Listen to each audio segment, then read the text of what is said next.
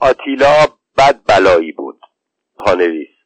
برخلاف بلاهای خوب که در تاریخ به موهبت معروفند. ادامه مد اما نخیال کنید که این آدم بلای منحصر به فرد تاریخ بوده است. اتفاقا نظایر آتیلا کم نیستند. از آن گذشته گناه گرفتاری های خودتان را به گردن آتیلا چرا میاندازید؟ بیشتر گرفتاری ها تقصیرش به گردن خود شماست و از من به شما نصیحت که هرچه زودتر به این نکته پی ببرید بیشتر به نفعتان تمام می شود حتی تقصیر سقوط روم را هم به گردن آتیلا انداختند و حالان که در آن موقع آتیلا اصلا آن دوروبرها نبود. من یادم نیست که علت سقوط روم دقیقا چه بود. لابد یک علتی داشته است. هونها یکی از اقوام بیابانگرد آسیایی بودند که در قرن چهارم میلادی سوار بر یابوهای لاغر و گر به طرف اروپا سرازیر شدند و در جستجوی چراگاه و غنیمت جنگی از یک نقطه به نقطه دیگر حرکت می کردند و بعد از مدتی چون دیگر خیلی دور برداشته بودند نمی توانستند جلو خودشان را بگیرند و در نتیجه شروع کردند به کشتن مردم. در واقع تقصیری نداشتند یابو برشان داشته بود. این قوم را با قوم هیونگنو که در دوره امپراتوری شی هونگ تی مغولستان را تسخیر کردند یکی دانستند. ولی ما در این نکته تردید داریم. این هونها هیئت منحوس وحشتناکی داشتند. بینیشان را به کمک تخت پاره و اینجور چیزها تا جایی که کش می آمد پهن می کردند. پوست صورتشان را هم در جوانی می خراشیدند تا بعدا ریش در نیاورند. به این ترتیب وقتی که از بابت ریش تراشی سر به جویی می کردند می توانستند به مصرف پهن کردن بینیشان برسانند. چون که بینی واجبتر بود گاهی زنها و مردهای هون عاشق همدیگر هم می شدند و کار از شوخی هم می گذشت و به ازدواج می کشید. حالا چطور طرفین از قیافه همدیگر زهر ترک نمی شدند خدا می داند. غذای هونها گوشت و شیر اسب بود و لباسشان از پوست موش صحرایی البته هونها هیکلشان از آدمیزاد کوچکتر بود و احتمالا موشهای صحرایی هم در زمان قدیم رشیدتر از موشهای این دوره بودند. بنابراین موشها و هونها از بابت لباس یک جوری با هم کنار می آمدند وقتی که از هونها میپرسیدند شما کی هستید در جواب صدایی از خودشان در می آوردند که بیشتر به شیهه اسب میمانست. یعنی می‌خواستند بگویند ببخشید متوجه نشدم. اما چون تربیت درستی نداشتند می‌گفتند هون؟ و چون عدهای هم بینیشان را زیادی پهن کرده بودند ناچار تو دماغی حرف می‌زدند و به جای هون طبعا می‌گفتند یونگ تو؟ به این علت در تاریخ به قوم هون یا یونگ نو معروف شدند اما چنانچه در سطور فوق اشاره شد این موضوع محل تردید است و به اثبات نرسیده. رومی ها می گفتند هونها آدم نیستند اما این گفته درست نیست. میان هونها هم مثل سایر اقوام ادعی آدم بودند و ادعی نبودند. هونها وقتی که قدم به خاک اروپا گذاشتند اول از همه از آلنها و هرولها زهر چشم گرفتند و بعد به سراغ گوتهای شرقی و غربی رفتند که رویشان خیلی زیاد شده بود. اونها یک روز گوتها را به آن سوی دانوب میراندند و روز دیگر دوباره برشان میگرداندند. بعد می‌رفتند توی اردوگاه خودشان و مشغول پهن کردن بینیشان. گوتهای شرقی و گوتهای غربی خیلی به هم شبیه بودند به طوری که اگر آدم متخصص در شناختن گوتهای شرقی و غربی نبود امکان نداشت آنها را از هم تمیز بدهد. و تازه به فرض که یک چنین آدمی پیدا می‌شد و این تمیز را می‌داد تکلیفش با آسیدها و سیلینگها و ژپیدها چه می‌شد؟ بگذریم از آنگلها و ساکسونها و ژودها و لیتوانها. این است که تخصص در فنون مختلف از قدیم مورد توجه اقوام چادرنشین بوده است. آتیلا پسر منزوک زشترو پادشاه هونها بود و در جایی از شبه جزیره بالکان در حدود سال 395 میلادی قدم به عالم هستی گذاشت. بچه که بود آنقدر بدقیافه بود که مادرش تکلیف خودش را نمی‌دانست. هرچند او هم مثل مادرهای دیگر خیال می‌کرد که پسرش بزرگتر که شد خوشگلتر می‌شود. اما هرچه بینی بچه را فشار داد و تخته بست و پهن کرد ریخت منحوسش منحوستر شد. می‌گویند آتیلا در شش سالگی در شکلک درآوردن سرآمد اقران بود. البته حق با شماست که معتقدید بیخود آتیلا را لوس می‌کردند. چون آتیلا در واقع شکلک در نمی آورد بلکه شکلش همانطور بود. پس از مرگ دوگیلا که به جای منزوک بر تخت نشسته بود آتیلا و برادرش بلدا مشترکن فرمان روا شدند. پرانتز لازم نیست زیاد به فکر بلدا باشید چون که در همان وقتها مرد. پرانتز بسته. این قضیه به سال 433 اتفاق افتاد. آتیلا به زودی روژینها و گتهای شرقی و ژیپیدها را سر جای خودشان نشاند و امپراتوریش وسعت پیدا کرد. مدت 20 سال اوضاع بر وفق مراد بود. یعنی البته برای هونها هر وقت آتیلا به قومی چشم قره می‌رفت افراد آن قوم هرچه داشتند و نداشتند میانداختند و فرار را برقرار ترجیح می‌دادند. آن وقت آتیلا هرچه دلش می‌خواست بر میداشت و راهش را می‌گرفت و می‌رفت. یکی از منابع اصلی درآمد آتیلا تئودوسیوس دوم امپراتور روم شرقی بود. البته اینکه چطور یک آدم می‌تواند به صورت منبع درآمد درآید مسئله است که آن دو بین خودشان حل کرده بودند. از قراری که می‌گویند تئودوسیوس که خط بسیار خوشی هم داشت و به همین جهت به تئودوسیوس خطات معروف بود آدم بزدلی بود. از آن گذشته آنقدر نقل هونها را برایش گفته بودند که توی دلش خالی شده بود و هر وقت به او می‌گفتند که هونها خیال دارند به قسطنطنیه بیایند حاضر بود دار و ندارش را بدهد تا هونها از سر تقصیراتش بگذرد. اولین باری که تئودوسیوس قیافه آتیلا را دید معلوم نیست چه اتفاقی افتاد که بلافاصله مبلغ کمک اقتصادی خود را به خونها دو برابر کرد یعنی هفته هفتصد سکه طلا. چند سال بعد آتیلا باز برایش شکلک درآورد و تئودوسیوس کمک اقتصادی را سه برابر کرد و حتی حاضر شد شش هزار سکه طلا هم سرانه بدهد به شرطی که آتیلا دیگر آن طرفها پیدایش نشود. این مناسبات عشق و علاقه خاصی میان تئودوسیوس و آتیلا پدید آورده بود. جانشین تئودوسیوس حاضر نشد این عشق بازی را ادامه دهد.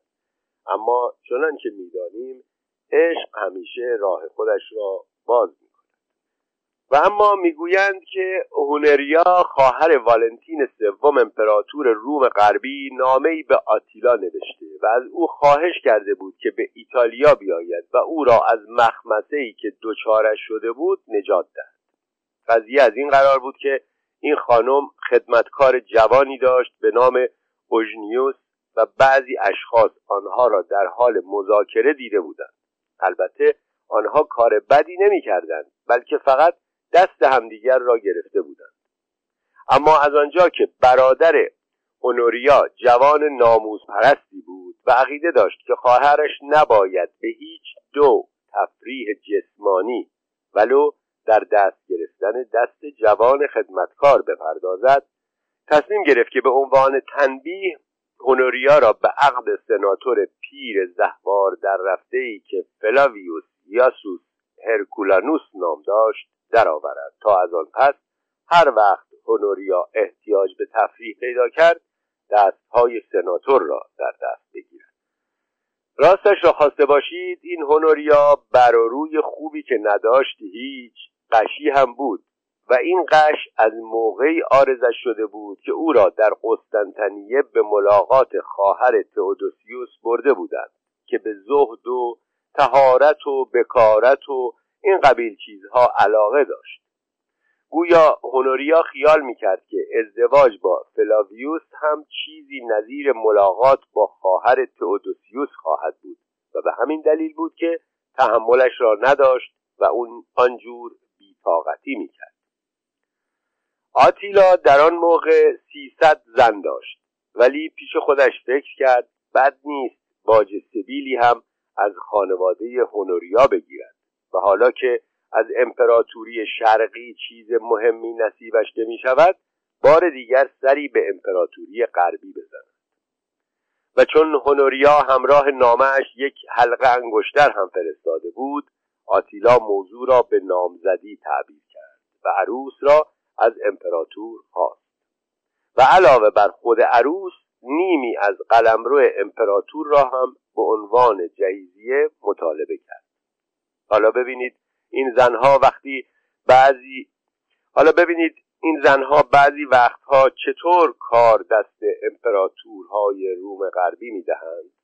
خلاصه امپراتور هر چه فکر کرد دید که قبول تقاضای آتیلا به نظرش صرف نمی کند بنابراین گفت نمی‌دهم. نتیجه این شد که آتیلا عصبانی شد و به سال 451 میلادی راه خود را به طرف سرزمین گول کج کرد و هردوت کشان سر راه خود هر چرا دید چاپید و هر کرا دید کشت و از هر باکره و یائسه که به دستش افتاد حد که ناموز کرد و همه جا آمد و آمد تا رسید به آیتوس که یک سردار رومی بود و تئودریک که پادشاه گوتهای غربی بود. آیتوس و تئودوریک به اتفاق سر راه آتیلا را گرفتند و شکست سختی به او دادند و گفتند دیگر جلوتر نیام اما بدیش این بود که آتیلا از شکست سخت هم میدان را خالی نمی‌کرد و حرف حالیش نمی‌شد. و این بود که سال بعد دوباره برگشت و گفت که هونوریا را می‌خواهم چون که هونوریا نامزد من است و کسی حق ندارد با هونوریا بدرفتاری کند. یالا نامزدم را بده ای داد و بیداد خلاصه بیرون دروازه روم پاپ لئوی کبیر با آتیلا ملاقات کرد و خیلی او را نصیحت کرد. نصایح پاپ چنان که می‌دانیم خیلی مؤثر است. به طوری که آتیلا فورا برگشت به خانهاش در کشور دراکولا و هنوریای بیچاره را گذاشت که تا آخر عمر در اتاقی محبوس بماند. خب حالا لابد شما دلتان می‌خواهد بدانید که پاپ لئوی کبیر آتلیا چه گفت که او از تا تاخت و تاز دست کشید و به خانهاش برگشت. حقیقت این است که خود ما هم بیمیل نیستیم از این قضیه سر در بیاوریم. ولی متاسفانه این مطلبی است که هیچ وقت افشا نشده است و هیچ کس از آن خبر ندارد. فقط من شخصا اینطور خیال می‌کنم که شخص سالسی مثل امپراتور والنتین در نصیحت آتیلا دخالت داشته و مقداری طلا و این قبیل چیزها برای آتیلا فرستاده که بی سر بردارد و برگردد. و البته باید بگویم که این عقیده ما مورد تایید آقای گیبون نویسنده کتاب انحطاط و سقوط امپراتوری روم نیز هست. البته ما دو نفر این نکته را فقط حد می‌زنیم وگرنه از ته و توی غذایا خبر زیادی نداریم. ناگفته نماند که ما با آقای گیبون تا حدی اشتراک سلیقه هم داریم به طوری که آقای گیبون حتی قبل از انتشار کتاب حاضر عنوان کتاب خودش را انحطاط و سقوط امپراتوری روم گذاشته است که با عنوان کتاب ما یعنی چنین کنند بزرگان بیشباهت نیست. ادامه من آتیلا در این موقع شست سال داشت ولی همه ارکان وجودش صحیح و سالم بود جز عقلش که ظاهرا دچار فتور شده بود. روی همین حساب تصمیم گرفت باز ازدواج کند. چون که هیچ کدام از سیصد تا زنی که قبلا گرفته بود او را خوشبخت نکرده بود. این بود که با ایلدیکو یا میلدا ازدواج کرد. ایلدیکو یا میلدا دختر توپولی موبوری از کشور گول بود که آتیلا پدر و مادرش را به جای گربه همان دم حجله کشته بود. فردای شب عروسی آتیلا را توی تخت خواب دامادی مرده یافتند. در حالی که ایلدیکویا میلدا توی تخت خواب نشسته بود و نعش را تماشا می‌کرد و به یک زبان بیگانه چیزهای نامفهومی می‌گفت. وقتی که از او پرسیدند که آیا آتیلا را او کشته است یا نه باز هم به همان زبان چیزهایی گفت و جماعت چون دیدند از حرفهای او سر در نمیآورند دیگر پاپی نشدند و قضیه را دنبال نکردند.